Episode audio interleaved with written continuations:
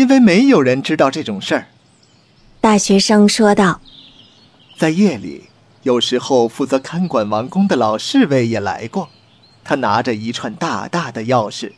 可是花儿一听见钥匙响，便一声不响的、静静的躲到了长长的窗帘后面，只把头伸出来。我闻得出来，里面有花儿。”王宫的老侍卫说道。可是他看不见他们。啊，真有趣！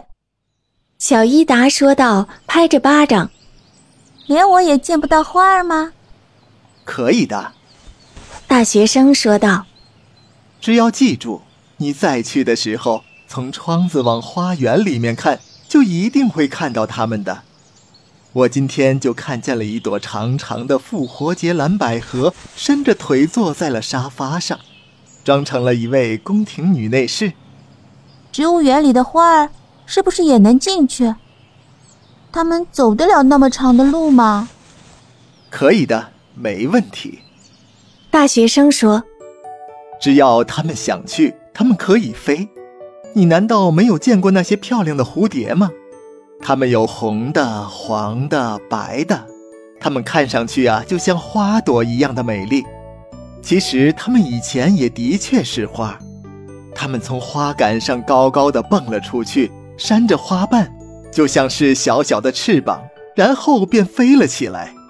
因为它们飞行的时候很守规矩，便允许它们在白天也可以飞。于是啊，它们就不再回家了，而是静静地待在花朵上，最后花瓣变成了真正的翅膀。哎。你不是自己也看见了吗？说不定啊，这植物园里的花儿或许从来就没有去过王宫，或许也不知道那里的夜晚是那么的好玩。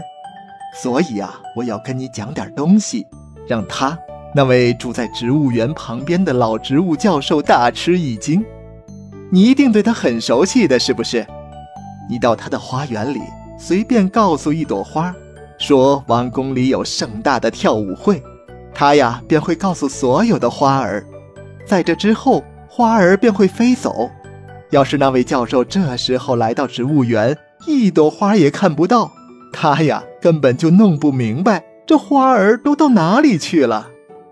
可是，花儿怎么能告诉别的花儿呢？花儿是不会讲话的。哎，是啊，他们的确不会讲话。大学生回答道：“可是他们会打手势啊，你不是见过吗？有小风的时候，花儿都点着头，所有的绿叶都在摇动，他们的表示啊很清楚，就像是在讲话一样。”